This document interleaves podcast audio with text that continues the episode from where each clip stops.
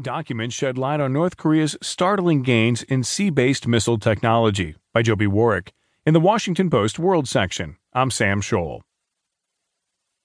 A few months after the collapse of the Soviet Union, a group of American investors and Russian scientists struck a deal to begin marketing one of the crown jewels of Moscow's strategic arsenal an entire family of missiles designed for launch from submarines.